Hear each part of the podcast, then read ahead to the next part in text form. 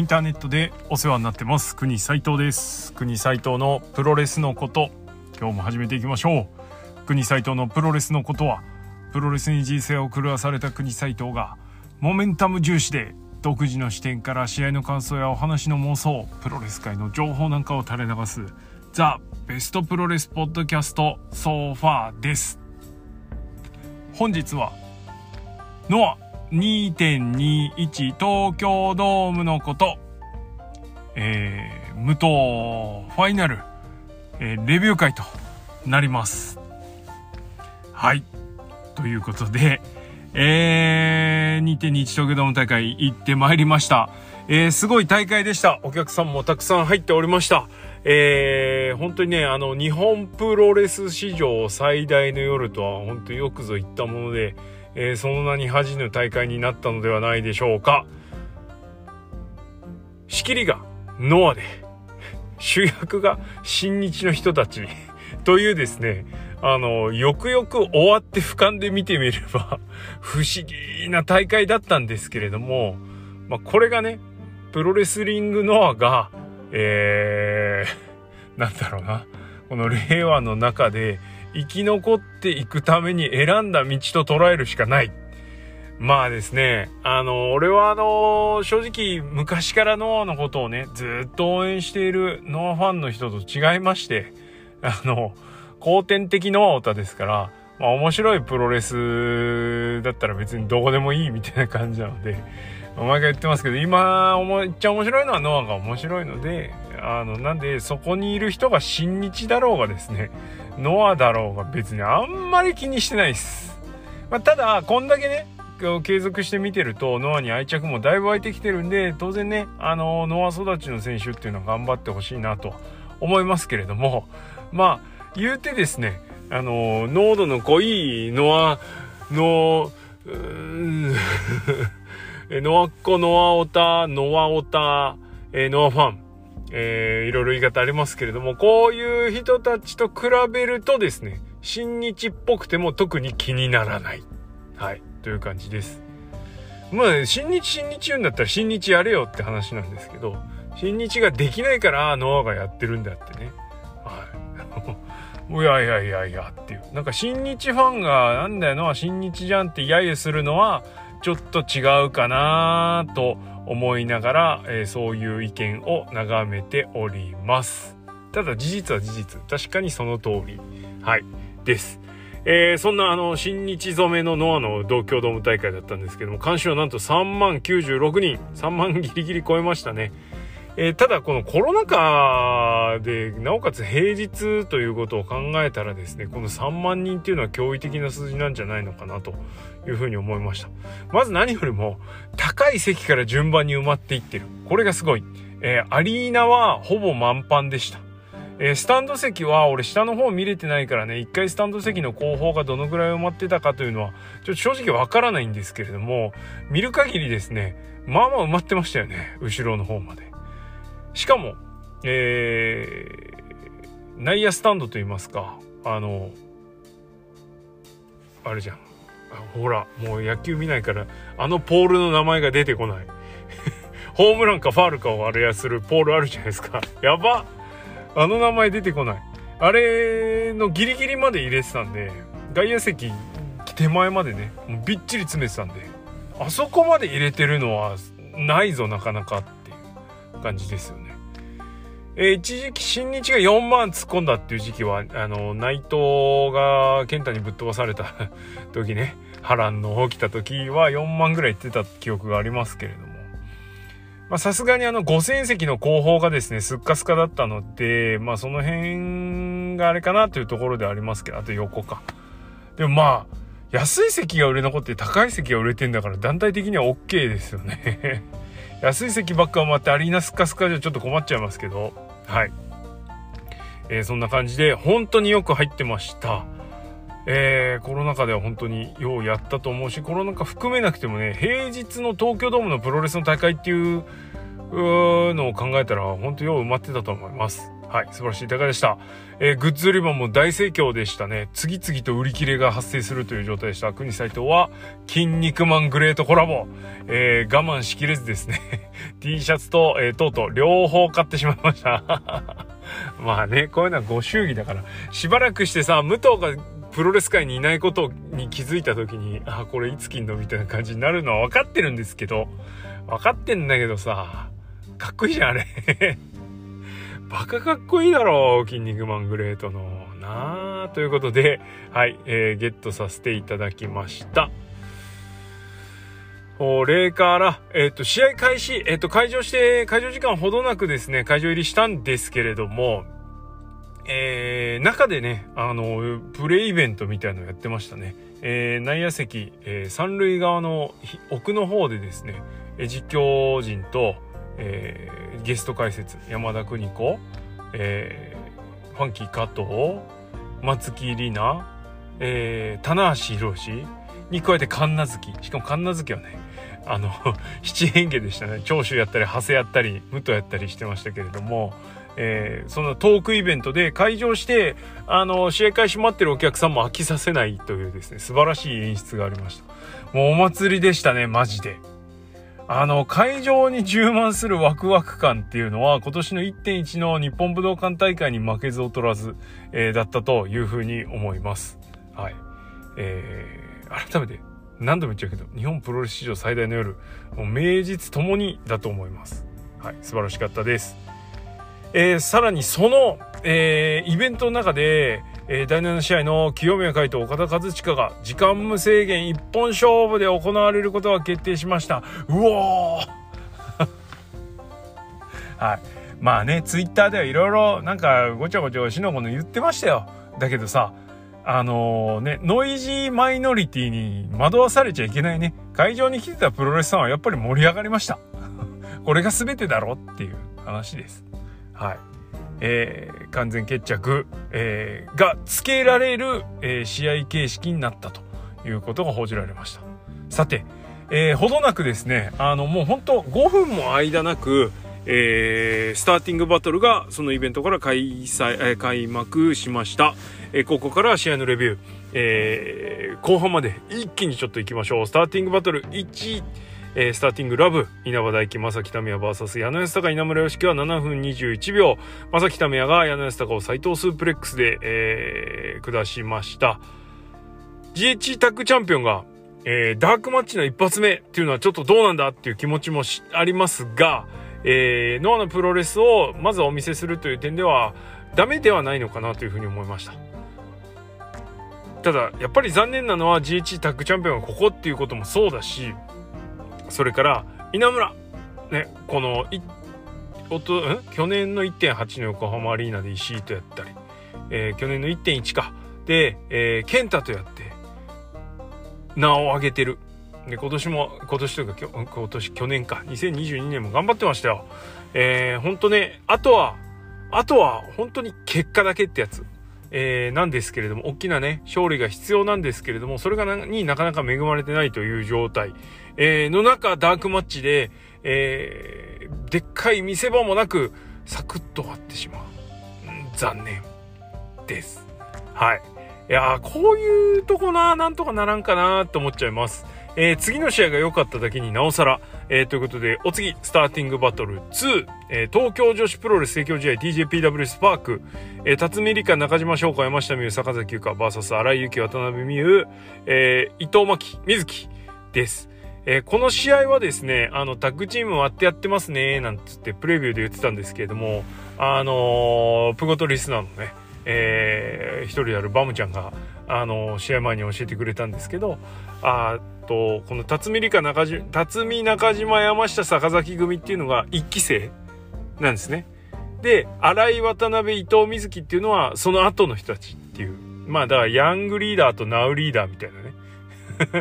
感じですよね ちょっと例えが古いか。えー、そんな感じだったんですけれども、まあそんな世代闘争感はないんですが、はい。非常にですね、各選手がですね、余すことなく持ち味を発揮していた8人タッグだというのに、10分38秒坂崎優香が魔法少女鶏野郎、えー、スワンダイブじゃないですけどね、トップロープからの450スプラッシュ。それもすげえんだけどさ。さらっと言ってるけど。はい。えー、で、えっと、勝利しております。あ、荒井から勝利しております。本当に、各選手の持ち味が余すことなく発揮されてるという点では、えー、人数半分なんだから第1試合もうちょっとなんとかしろよって思いたくなってしまうのは、うん、私だけでしょうかという話をしておきたい。本当に、あの、各選手持ち味出てたんですけども、やっぱりね、この試合一番インパクト残したのは、渡辺美優でしょう。えー、中島翔子相手にポップアップのジャイアントスイング、最近よくやるやつですね。ロープから走り込んできた相手を、えー、ポップアップ、えー、上に放り投げて、え落ち際をキャッチして、まあ、そこからね、パワーボム行ったりとか、デスバレー行ったりとか最近は用意しますけれども、えー、この渡辺っていう女はですね、選手はですね、えー、ここからジャイアントスイング行っちゃうんですね。しかもあの、よどみなく。あすごい。いや、マジですごい。あれはね、ダークマッチでね、まだ客も温まってないんだけどね、ドカーン行きましたよね。はい、すごかった。えー、各選手、あのー、なんだろう、認知度が低い中で、こういうね、一発どでかい花火をぶち上げられたっていうのは本当すごいし、えー、各選手が遜色なくね、あの、動き回ってたんで、本当つかみとしては良かったと思います。2番手は、水木の渦飴だったかな。あれも大会すごいっすからね、本当で、くるくるくるってね。はい。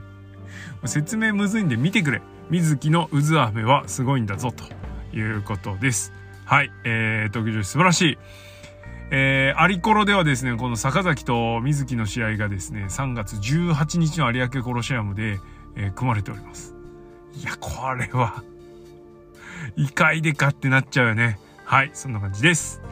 お次、スターティングバトル3、ワールドウォリアバトルということで、えー、売り出し中のユニット、グッドルッキングガイズ、ジェイクリー、ジャック・モリス、アンソニー・グリーン、バーサス、杉浦貴、小島聡、ティモシー・サッチャーは、ジェイクリーが7分14秒、ティモシー・サッチャーを、串刺しフロントハイキック。ふざけんなまったくよ。で、えー、勝利し、えー、を下して勝利しました。えー、短い上にですね、またフィニッシュが串刺しフロントハイキックですよ。まあ、早くその設定になれなきゃいけないんですけれども、何分ですね、ノアは串刺しフロントハイキックを常用してる方が多いので、技として被る上に、まあインパクトはないわけじゃないですけどね。ちょっとやっぱりさ、串刺しハイキックで終わるってどうなんみたいなところあるじゃないですか。じ、サミ全員とかのことを考えたらあれなんですけどね。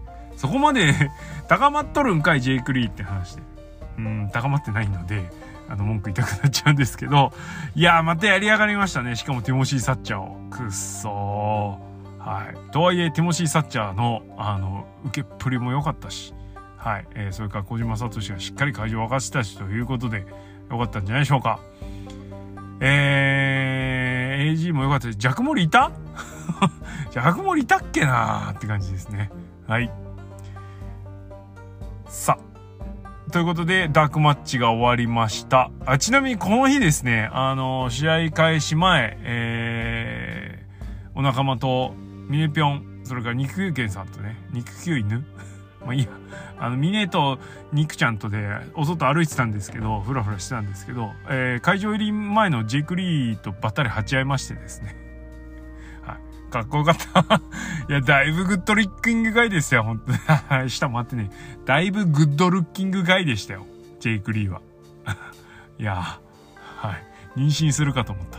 はい。そんな感じでございます。では本戦第1試合、えプライマリーステージって名前がついてたかな。えー、第1試合です。ニューエクスプロージョン、えー、ダガ・ハヤタ、えー、エイタ、小川義則、クリス・リッチェ VS 宮城ズンとアレハンドロ、吉岡関、洋平、小峠敦です。えー、まず、ドームで小峠のテーマで、えー、入場してきた。えー、色が鮮やかですね。ピンクと青でね。はい。えー、小峠よかったねって感じ。そして、えー、対戦、対するですね、これ、スティンガーでいいのかな？この人たちは。は、だいぶ不穏な感じを出しておりました。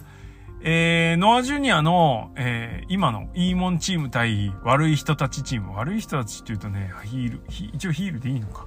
はい。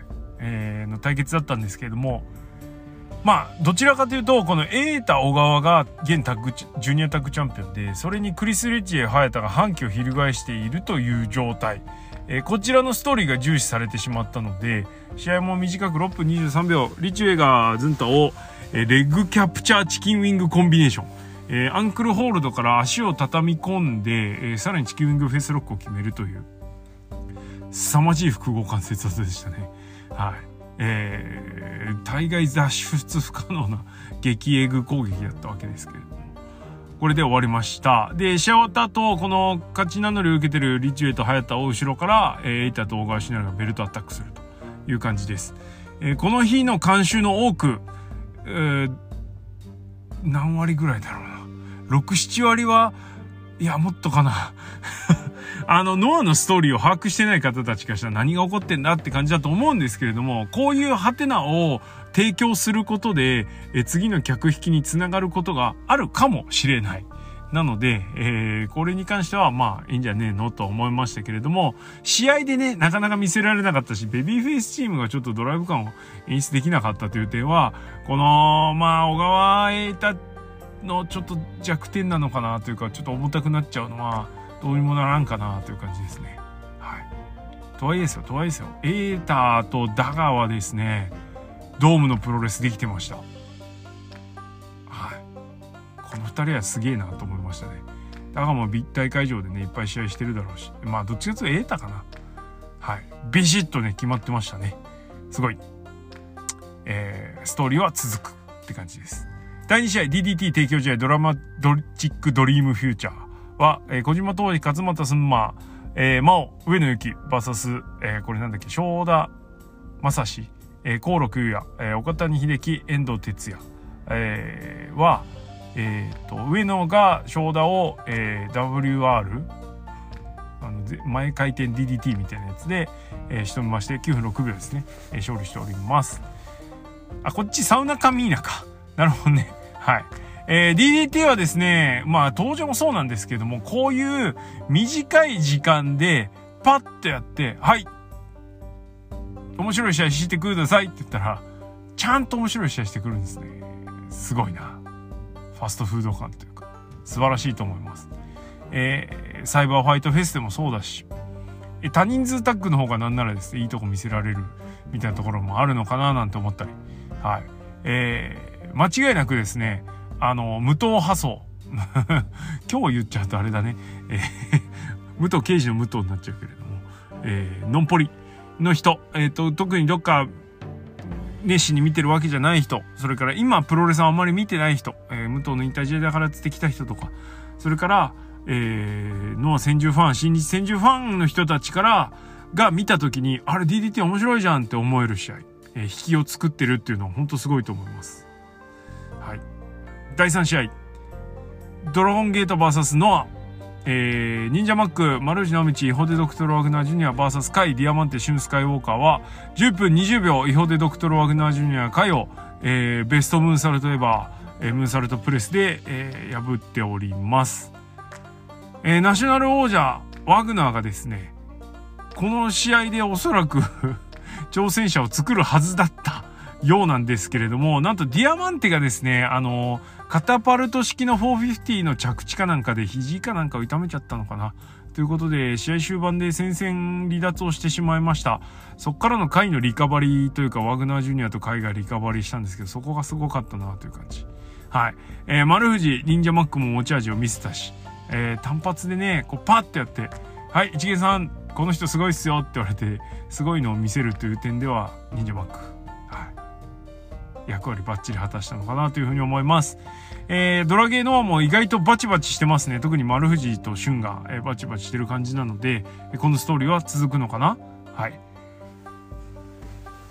えー、いいヒールっぷり見せてました。俊スカイウォーカー。今後の流れに注目です。お次、第4試合 AJPWVS ノア。全日本対ノアです。いや、これはね、これ見に来たんやでってやつですよね。えー、ノア、今後、諏訪学中島勝彦剣王 VS、えー、全日本、えー、混合軍、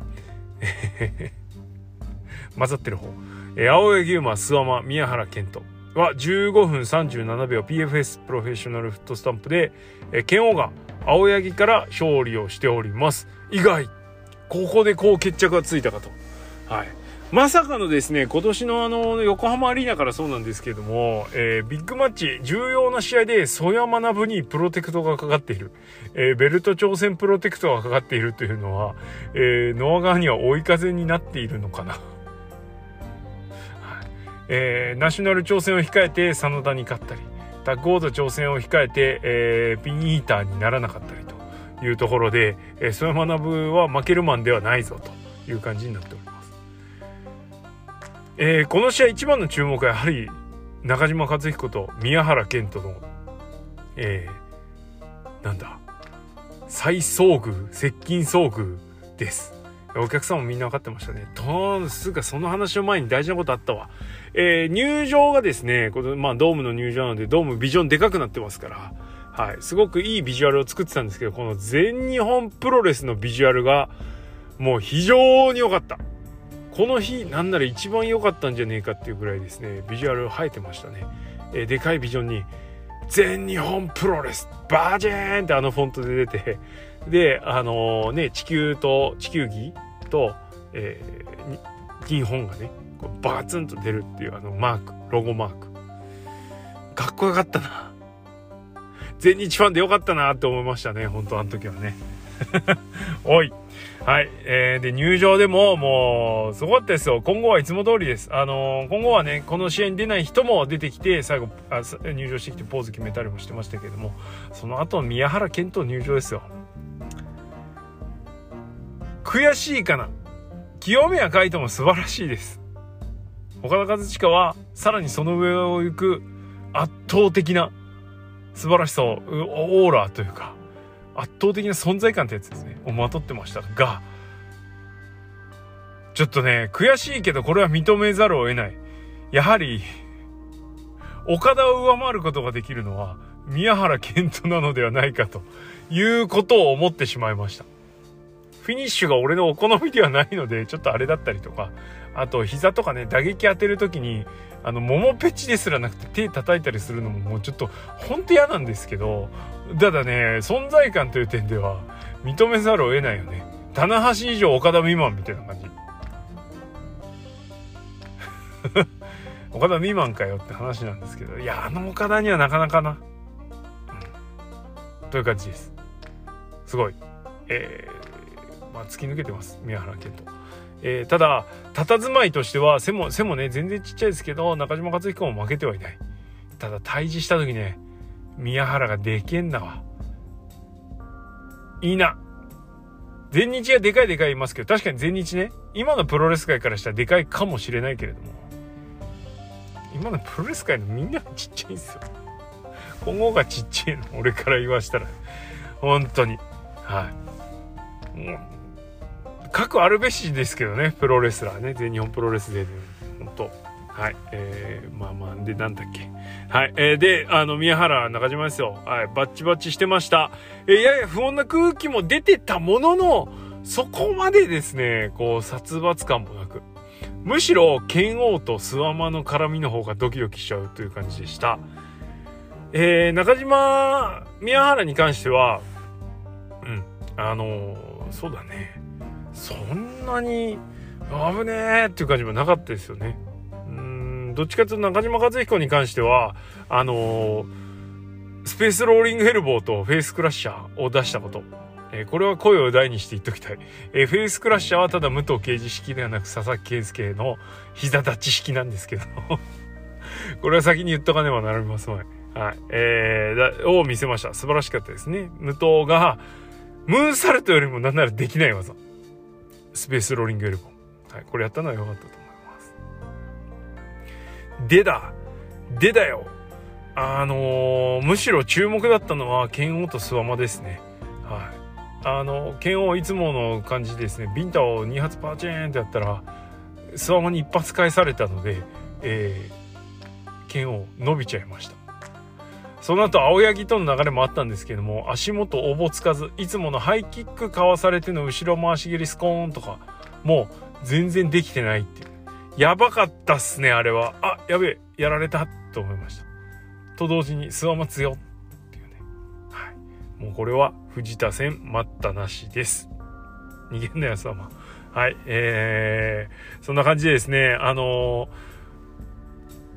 まあマッチアップで盛り上げてえー、そしてまあしっかりあのプロレスとして回してたのが曽谷で曽谷と青柳っていうのが良かったですね。はい。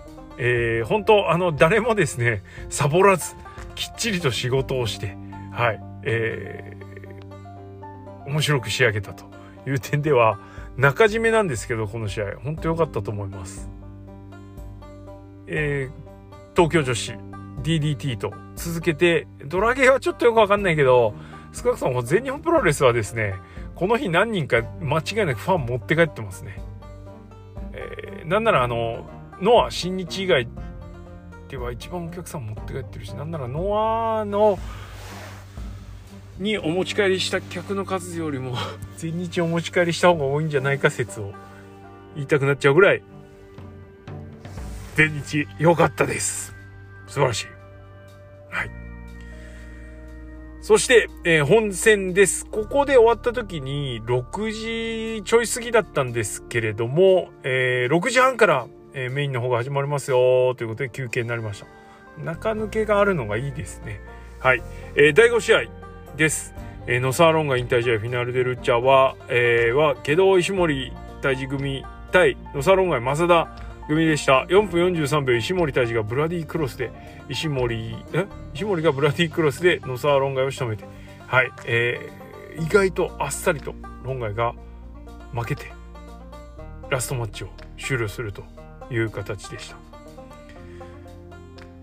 えー、野沢論外、えー、もう悪ガキとしてですね、えー、名を馳せていたわけですけれども、最後ね、あの、職人肌であり、えー、もう、なんだろう。相棒、パレハっつってますね。はい、長年の相棒である、えー、正田と最後の試合でね、あの、いいとこ見せんのかなと思ってましたよ。そしたら、そしたらですよ。意外と短いというか。いや、この試合をちょっとどう読み解けばいいんだろうなっていうのはまあまあいまだにちょっと疑問を感じている部分ではあるんですけれども、えー、本当に唐突にというか終わってしまったなという感じです、えー、最後仕留めてくれと、えー、論外も正田もまあ見せるものは見せててなんだろうなこれからどんどんどんどん回していくんだろうなと思ったところで終わっちゃったので、え、終わっちゃった？っていう。まあ、石森がブラディクロス決めたらそれは終わるんですけど、それから、俺にとどめを刺してくれって野沢がやってたんですけど、ね、これが何だったんだろうなという。まあ、どうやら石森大治と野沢論外にはかなり昔から、えー、あまりオープンになっていない関係性というのがあって、まあ、そこも含めてね、もう、まあ、石森泣きじゃくってましたからね。そういうのもあるんだろうけれども。わかんねえよっていう教えて教えてって感じでした。はい。なんで、あんまりこう、ノサーロン街下道のこう、なんか蝶々発信みたいなの見れなくて、まあ、気持ち残念ではあったんですけれども。まあ、ただですね、去りゆくもの、えー、試合ができない、ちゃんとした試合ができないから引退しますって言った人の終わり方としては、現役バリバリトップ相手にあっさり負けるという描きはおかしくないのかななんていうふうに思いました。はい。のサロン会ありがとうございました。まあ残るみたいですけど。第6試合、東京トルネードです。えー、セミファイナル。あら短い。こんな短かったの？高橋ロ VS 天草は11分2秒タイムボム2で高橋ロムが天草に勝利をしました。えー、この2人の関係性はですね、もう説明するとめんどくさいですけれども、えー、10年来の、えー、ロンドン、イギリスでの、え、海外遠征時代の関係性、深い関係性が、え、この試合のストーリーのメインストーリーになっています。え、当時のタッグチーム名が東京トルネード、え、そのタッグチーム名を冠した試合ということでした。えー、トルネードの名の通りですね、もうグリングリン、もう、天草すごかったですね。まあ、当時天草じゃなくて、佐藤キュンじゃなくて、剣梅だったわけですけれども。まあ、今、天草はあの、過去の記憶を一切失ってしまいましたので、はい。プロレスノアジュニアの宣教師としてですね、今、あの、頑張ってる天草なんですけれども。はい。あの、天草になってからですね、えー、ジュニアのムーブといいますか、小さい体を生かした誰にも真似できない技の数々。これをですね、高橋宏夢に全力疾走でぶつけてましたね。すごかった。間違いなくこの日名を挙げたレスラーの一人は、だ、じゃないかなと。こいつすげえぞってなったと思います。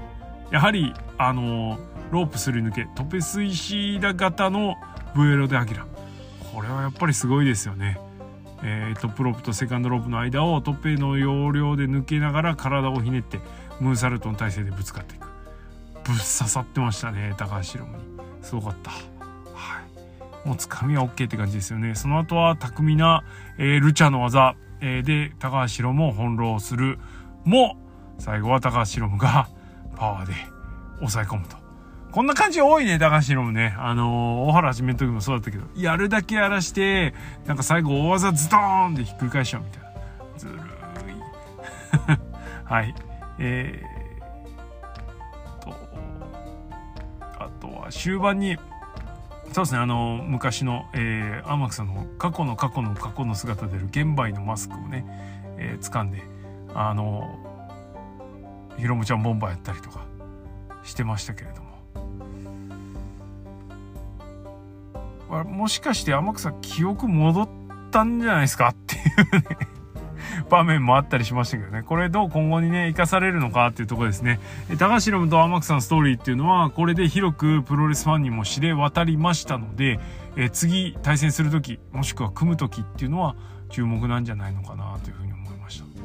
そして、間違いなくこの天草が、えー、ノアジュニアのトップであるということを、えー、確信できるようになりましたね。やっぱり勝とうが負けようがこういうでかい試合でしっかり見せるもん見せるっていうのは本当大事だなと思いましたよ。はい。えー、ノア視点でいくと悔しい負けではあるし、そして思いのほか短い試合ではあったんですけれども、出すもん出してしっかり試合したのでよかったかなというふうに思います。さあ、そして第7試合、えー、事実上のメインイベントといってもそんなことはない。シャイニングスルー、えー、時間無制限ポーション岡田和親清宮海斗です。えー、試合前日に30分1本勝負で行われることがこの試合発表されました。えー、この試合に巡るを巡る紆余曲折に関しては、えー、プロレスのことの、えー、清宮岡田のことで2回に分けて語っておりますのでそちらをよく聞いてください。はい。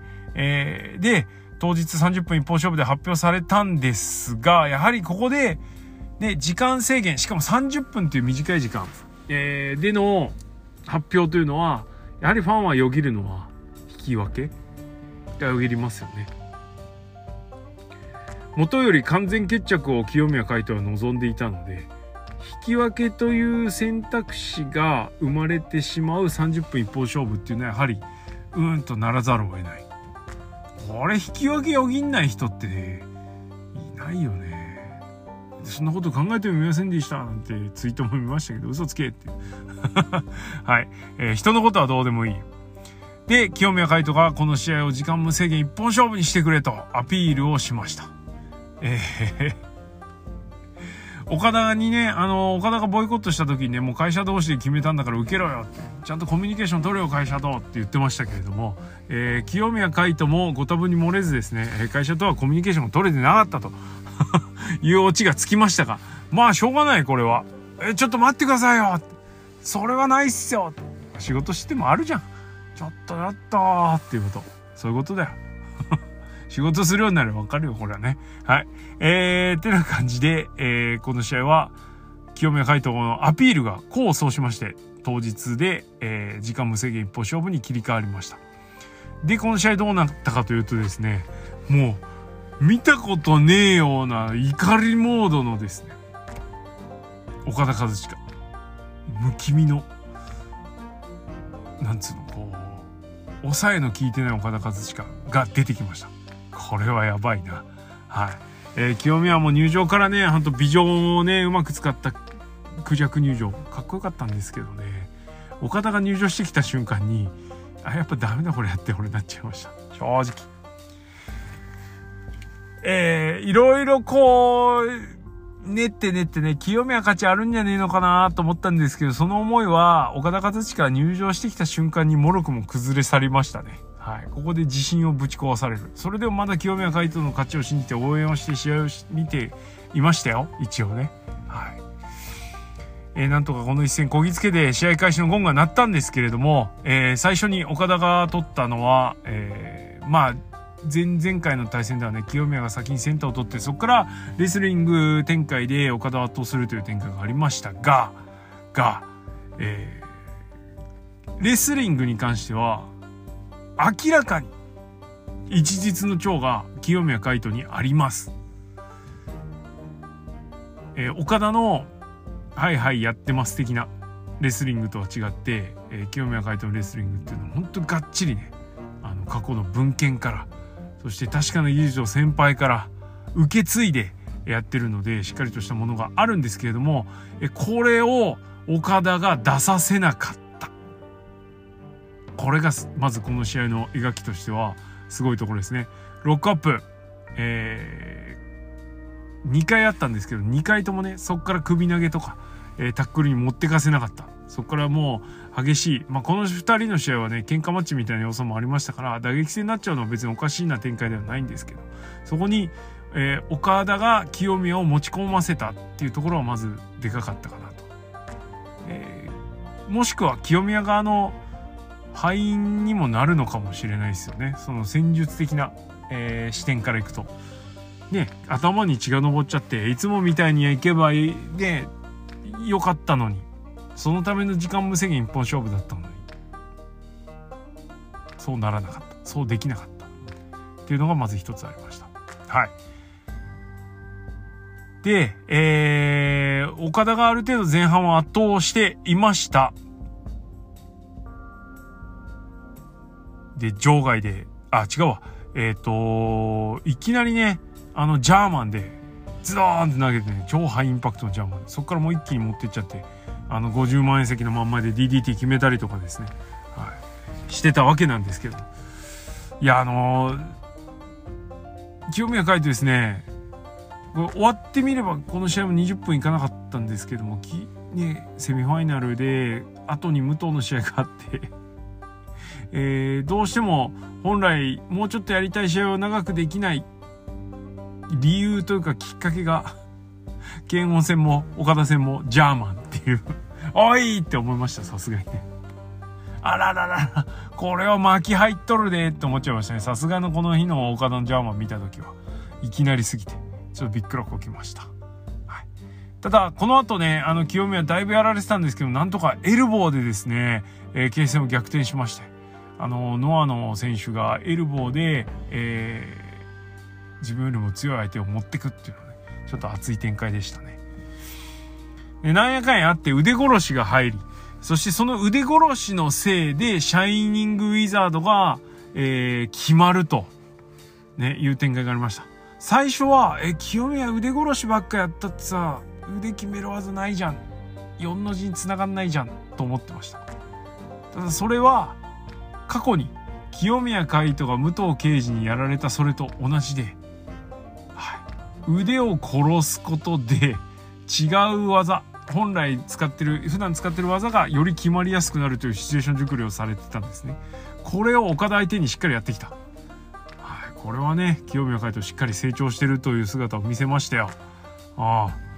あのー、もしかしたらフランケンからの腕引きあるかなとは思いましたけれどもそれだとまんまだからなと思ってましたねでもシャイニングウィザードが決まるいいきっかけにもなってたしあのどうしても不自然と言われがちなシャイニングウィザードの不自然感を払拭するという意味でも効果はあったのかななんていうふうに思います。えー、へてから両者ドロップキック打ち合います。えー、岡田といえばドロップキック、えー、という感じです。まあさすがにね、あの、かつてのほどの高さは飛んでないですけど、今でもね、切れ味鋭いドロップキックを放っているんですが、清宮海斗も負けてなかった。むしろ自分よりも随分身長の高いオカダに対しても顔面に向けてねドロップキック出せてたんでよかったかなというふうに思います。え、ただ試合は結局最後、えー、16分えー、16分32秒、えー、レインメーカー。えー、レインメーカーのコンボですね。シャイニングウィザードを狙いに行ったところを、えー、オカダドライバーで切り返されてレインメーカー。まあ、ここは最近返される展開なので、まあ別にこれは、フォールひっぺがされたとはいえ、まあ別に決まんねえだろうと思ってましたけど、えー、無理やり起こされて、そこからもう一発、えー、延髄からの、えー、変形ツームストンって一応言ってますね。くるくるエメラルドフロージョン からの、えー、レインメーカーで終わらすと。今のオカダの最高級のフィニッシュコンボを、えー、畳みかけてきました。えー、いや岡田剛ですね。えー、試合終わった後はもうね、勝ち名乗りもそこそこにスタスタと帰る岡田。お前なんか顔じゃねえよと言わんばかりでしたけど清宮も負けっぷりとは裏腹にやることはやってたし見せるものは見せられたかなというふうに思います。え時間無制限一本勝負にしたくせに16分で終わって弱えな清宮という論調を見ましたが本当に読み取る力がないな、はあ、出直してきなさい。まあ、あとね、この試合は縛りもありましたね。これはメタ的な発言になり、まあ考え方になりますけれども、この後に武藤刑事が控えてるということで、なんと清宮海斗、ドラスクと4の字使えませんでした。そんな中で、短い時間の試合のオーダーが出てたということを考えたらですね、まあ、究極さ、これは特能で話はいい話かもしれないけど、この試合は岡田が清宮とノーファンに絶望を突きつける短い時間の試合だったわけじゃないですか。これが答えなんですよ。答え合わせというか答えなんですよ。ここに至るためにこの2人っていうのはいろいろ積み上げてきたわけなんですね。だからこの出た結果に対して清宮がだらしないとか岡田がどうとかとか忖度うんぬんとかそんなんくだらない話なんですよね。はい、完璧なストーリーライン。出来上がってたと思います清宮側からしたら岡田出てこいよしゃ岡田出てきた。やっつけてやるぞ。負けた。これが正しいリアクションだと思うし、えー、まんま俺はそれに、えー、なりました。新日ファンはなんだよ清宮ふざけんなよ。やってやんねえよ。あ岡田やるんだ。もうじゃあ頑張れよ。岡田清宮叩き潰してくれよ。お清宮ドカン。どうだ見たか。これでいいんすよね。うん。だってそこにあの変な謎マウント入れるな。左隣の客。ちょっと的外れなんだよって思いましたけれども。はいあのー、本当素晴らしい試合でしたね。えー、っとツイートもさせていただきましたが。ちょっと待ってね。自分のツイートだけど一応確認しながらね。えー、強くて傲慢な IWGP 王者が弱くて未熟な GH 王者を倒した。という試合です。これはもう残念ながら認めざるを得ない。でも、でも、今まで話した通り、その中に岡田が清宮に対してこういうことを避ける。それから、えー、清宮が今まで得てきたものを見せる。これをやってきた。えー、そういうしっかりとした描きのある素晴らしい試合だったと、ここで改めて言っておきたいと思います。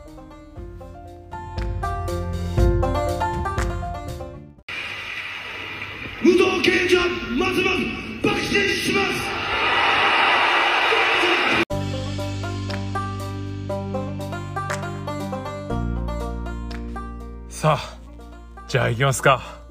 ね。えー、武藤敬司、ファイナルマッチ、レビューでございます。第8試合、武藤敬司引退試合、プロレスリング、ラストラブ、内藤哲也、VS 武藤敬司です。武藤敬司が引退試合の相手に選んだのは内藤哲也。一番最初に内藤を指名した時はあー結局内藤かって思ったんですけど日が経つにつれて両者の言葉を聞くにつれてこの試合の必然感を感じたりとかそれから内藤がね武藤の引退試合を務められるという嬉しさを隠してなかったりとかそれから武藤が最後の最後に内藤哲也っていうトップオブトップを相手にいい試合いやベストバウトを狙って指名したというこの事実。いやこれにねこうどんどんどんどんこう気持ちが乗っかっていきましたよね。はい。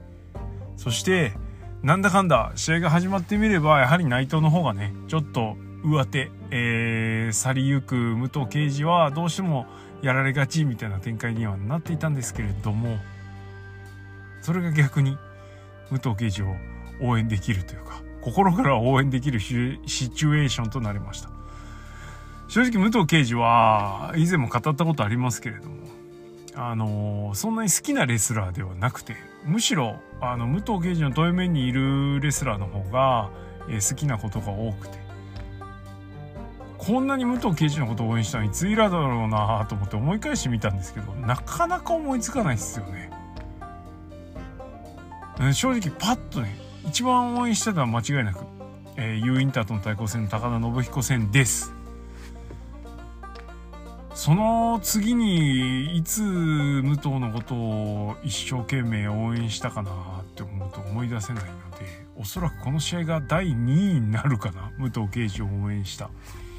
はい。そのぐらい本当にね武藤頑張れという気持ちにさせられました。えー、内藤は内藤で武藤敬司との試合をかみしめるかのような試合をしていて、えー、いつものように無駄に煽ったりとか、えー、それから不必要なムーブっていうのは、えー、ちょっとこうなしでですねやってたかなという感じがしました、えー、ムーンサルトをトライしたりとか、えー、いろいろありましたけれどもうん武藤敬司の今がものすごく詰まっていた試合だったなというふうに思います。ドラゴンスクリューの切れ味は未だにあるし、えー、4の字の説得力もあるしこの日コンディションが危ぶまれていましたがシャイニングウィザーの方もバッチリと決まってました。最後の最後で武藤敬司やはりね武藤敬司こそトップオブトップだなとしっかり仕上げてきたなというふうに思います、えー、武藤敬司は自分の試合のことを作品と言いますが、えー、この試合も本当に素晴らしい作品になったかなと、えー、今の武藤敬司を見せるという上でも今の武藤刑事最後の武藤刑事を見せるという意味でも、はい、えこれぞ武藤刑事のラストマッチという試合になったかなと、はい、いうふうに思ってました。ところが、まあ、最後はねあの内藤がデスティーノで、え一応試合の内容言っとかなきゃね。28分58秒内藤哲也がデスティーノ。28分ですよ言っても。すごいね。普通に内藤とのねがっちりロングマッチやってるっていうね。何気に。すごいよなほんとな。でデスティーノで内藤哲也が勝ちます。ここからですよねというよりね。はい。えー、内藤哲也は、えー、ロスインゴのグータッチを、えー、武藤敬司にご所望する、えー、それに対して武藤敬司はプロレスラブで答えるというシーンがありましたただ意外にあっさりもうちょっと長く決め時間作ればいいので、はい、はいってやって、はい、じゃあお帰りくださいという形で、えー、返します。ここがちょっと受けたな。はい、もういいよ、終わりだから帰って帰ってっていう感じでしたね。えー、内藤哲也は勝ったのにロスインゴ締め的なものをできなくてですね。まあ、やんねえかっていうのもあったんですけど、はい。えーマイクもなくそそくさと引き上げさせられます。最後の言葉も述べる隙がない。いや、これ結構えぐいなと思ったんですけど、わ、武藤刑事の引退試合ってこんななっちゃうんだと思ったらですね、さらにすごいのがありましたね。はい。え、と、今日で引退するけれども、えー、武藤刑事は最高に幸せでした。自分がいなくなってもプロレス界はますます爆心していきますって言って、ああ、爆心で締めかと思ったら、ということで自分も歩いて帰れるし、エネルギーも残ってるし、残ってるんかい。え、まだ肺にもなってねえやおおこれはと思って何かいろんなものがバーッと錯綜しました。武藤刑事こっから何すんのと思ったら、どうしてもやりたいことが一つあるんだよな、つっ。この短い時間にねほんといろんなものがブーッと思い浮かべましたよ。何すんだと思ったら「蝶野俺と戦え!」いや試合中もね大概もうあの大きな声で応援できないぐらいこう胸に迫るものがあってねじんわり目にはね涙を浮かべながら見てたような感じだったんですけれどもこの瞬間にねブワワーです。坂田鋼鉄郎ばりに涙が吹き出ましたよもう。ブワワってなりました。はいすごかった。例えが親父。はいえー、まあいいや。で、えー、まあねこの日長野がそうえっ、ー、と立会人解説としてあのクラッシュでね入場してきたんですけどその時は杖片手に入場ですあやっぱ脊柱脊柱管狭窄症結構大変だなと思ってたんですけど。そんな杖をついた長野を見た後にね武藤が長野を指名するわけですよ。いやいや無理でしょと思って。でももうここまで来たら長野もやらざるを得ない。ねあのびっくりした顔。役者だな本当だ素晴らしいですね。はい、えー、ドッキリ。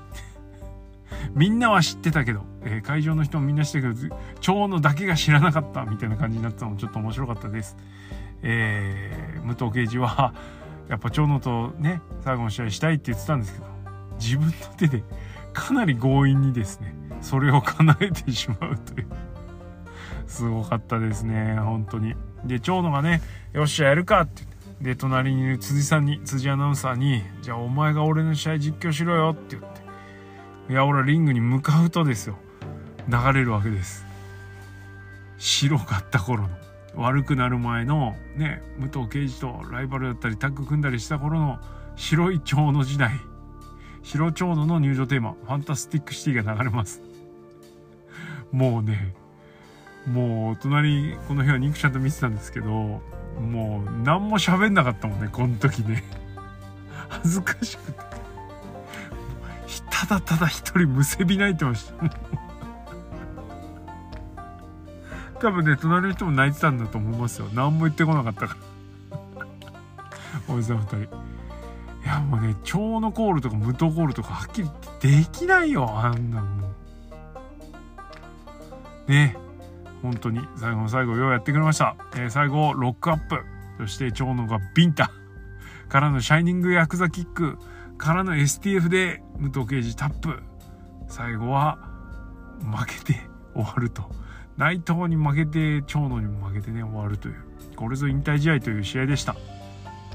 いやー最後にこんなんやられてね。当然内藤の試合があってこそこの試合だったっていうのは分かってますけど内藤の前菜感がやばいっていう。ああね。やっぱこれだったんだな最後はっていう感じです。はい。えー、そして最後は、えー、古舘一郎さん、まあ、ちょっとダメ出しもしましたけど最後ね詩を読みました。610字で締めたんですかね、ー、ちょっと途中あれもしかしたらここそうじゃないかなと思う詩もあったけどまあ野暮なこと言うのを読みましょう、え、武藤に送る詩を古舘一郎さんが朗読をしてそして、えー、武藤刑事は最後花道を思いのほかスタスタと歩いて、えー、帰るという感じになりました。えー、ノサーロンガにしても武藤敬司にしてもこの試合をもって最後の試合となったわけなんですけれども10カウントゴングはありませんでしたね。はいえー、10カウントゴングはなくても、えー、それから歴代お世話になった方々の花束贈呈がなくても引退試合っていうのはこうもね綺麗に終われるもんかっていうぐらいの、はい、素晴らしい終わり方でした。無糖らしいカラッと感っていうのかな、はい、めちゃめちゃ泣かされたけど最後はね笑って終われる、はい、素晴らしい引退試合だったというふうに思います。いや感動。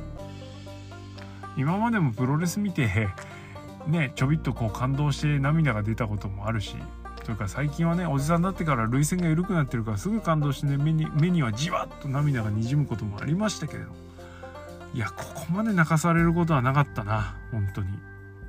やっぱちっちゃい頃からの思い出が詰まってたし。ねプロレスのいいところっていうのはねヨボヨボになって動きが悪くなってもその選手がリングのに立って動くだけでそれを思い出させてくれるっていうのがプロレスのいいところじゃないですか。はい、そのいいところががっちり詰まってましたね。はい、プロレスリングマスターズ最高って感じです。はい、素晴らしい引退試合、えー、改めて武藤敬司ありがとう心から言いたいと思います。最後ね長野が STF してあの、武藤がギブアップして試合終わりってなった時に長野が技を解いて武藤敬司の肩に頭を置いて、ね、泣き笑いみたいな顔した時がもうやばかったな。はい。本当俺の青春が 一つ区切りをついたような気がしてめちゃめちゃ寂しいです。笑ってねカラッとしてるって言いましたけどちょっと寂しいかな。やっぱり。で武藤敬司そんな追ってたわけじゃないし武藤敬司大好きなわけでもないのになんだろうこの感じ。はい。ということで素晴らしい引退試合でした、えー、最後が感動的すぎて1個前に清宮がね5爆散したこととかもねその悔しさもどっかに吹っ飛んでしまいましたよ。はい、えー、バックステージでは次の話も描かれてるようです、えー、宮原は北宮の登場を所望したりとか。それから清宮はジェイク・リーにねはいじゃあもう次俺やってやって休めって言われたりとかいろいろ動きありましたけれどもまだちょっと武藤の余韻に浸らせてほしいなというふうに思います。だ。大事なことに忘れてた。武藤刑事の入場。すごかったね。歴代入場テーマをラジオのチューニングに合わせて、流すと、えー、ちょびっとだけねトライアンフだけが長かったのが良かったですね、おそらく歴代テーマで一番湧いたのはトライアンフじゃないですか、やっぱりあのテーマって高田を倒した時のテーマだし一番武藤の人気が高まってた時のテーマでもあるからね。それは湧くわな。いやもう会場でホールドアウトは聞けないと思うとね急に寂しくなっちゃうんですよね。なんかもう涙ちょちょ切れそうもう今また。はいえー、武藤刑事本当にありがとうございました。素晴らしい引退試合引退講義を見させてもらいました。そしてプロレスリングのは素晴らしい、えプロレス史上最高の夜を届けてくれてね自分たちの身内はもうこんだけこう晒しまくっといてね。だって最後の試合さ3試合高橋ロム岡田和親内藤哲也すよかったの。いやすいません本当に。もうありがとうございます。そんな試合でもこんだけの満足感。はい、素晴らしい興行だったと思います。はい、ということで試合終わった後はねあのー、ね昨日会う仲間たちと毒のプゴトをやらせていただいたんですけどもここで一つお詫びが。えー、アーカイブ化する操作をどうやらミスったようで、えー、2時間超のですね、えー、鳥貴族生配信ダラダラ生配信、えー、飛びました申し訳ありません生で聞いた人だけが楽しめ楽しめたのかあれは。はい。えー、あーすいません。はい、えー、そんな感じでございます。ねその場にね藤さんがいたんですよ。藤コブラ、ね、グレート富士のコブラクラッチでおなじみのグレート富士さん藤さんがいたんですけども。あの人と試合後会うのはダメだな。あのー、感想を分かち合ってしまうとその後のポッドキャストがやりづらいっていうね。しかもあのなんつうの刷り込みというかこう上書きされちゃうからさ自分で言ったことだけど藤さんも言ったことだとほら俺が言ったことにしていいのかカウントの迷いと。あと藤さんが言ったことでうわ確かにそうだって思ったことを自分のものにしてしまってついつい喋ってしまう。ということで藤さんあのもう試合終わった後会うのやめましょう。っていうのは冗談ですけどね。はい。いやでもよかったですね。ああ、もう一個言うの忘れ多分ね、これ藤子ブラで言うか言わなくていいか。はい。あのー、武藤が、ね、最後、内藤に足4の字仕掛けられて、カウントをめっちゃ取られてたじゃないですか、スリーカウント。だからスリーカウント、フォールをね、フォールカウント取られてたじゃないですか。あれって、あれにも武藤刑事の歴史が詰まってるんやで。はい。もしかしたら今頃収録してるかもしれないけど、ワンパス投げておきます。えー、NWA、WCW、武藤敬司4の字固め。この話よろしく頼んます。はい。ということで今日この辺で終わりにしておきましょうかね、えー、告知がいくつかあります。えー、まず1つ目、えー、この武藤刑事ファイナルの、えー、感想とかこのレビューを聞いた感想でも何でも構いませんので是非質問箱に放り込んでください、え、質問箱今ちょっと溜めちゃってます。申し訳ありません、えー、次回質問箱回答会で一挙紹介したいと思いますので2日ほど間空けますからえー、っと週末ぐらいに日曜あたりに収録すると思うので、はい、ぜひとも週末にかけて土曜日ぐらいまでに質問もこう感想等放り投げていただければと思います。え告知2つ目、えー、新日本プロレスも盛り上がってきます、えー、現在ファンタスティカマニア中ですがこれが終わるとニュージャパンカップが開幕します、えー、プゴトトト16、16回目ですね、えー、現在3回キャリーオーバーしておりますので、えー、そろそろ誰かに賞品を送りつけたいということで、えー、ニュージャパンカップの予想を募集しております。えー、ツイートもしておりますので、もしよろしかったら、えー、ハッシュタグ、プゴトトト16でたどってください。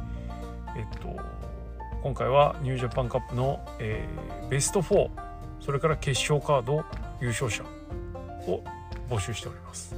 誰が来るんでしょうね。はい。楽しみです。はい。そんな感じかなでございますということでいつものやつ国サイトのプロレスのことはリスナーの皆様のリアクションガソリンです意見感想やご質問などありましたら質問箱もしくは「ハッシュタグプゴト」でお寄せください。おいおい国サイトこれ忘れとるでっていうのもね指摘していただければと思いますよ。はい。それから徳のプゴトスタンド FM の方でやっております。もしよろしかったらこちらもサブスクっちゃってください。ということで今日はこの辺でおしまい。ありがとうございました。プロレスラブ。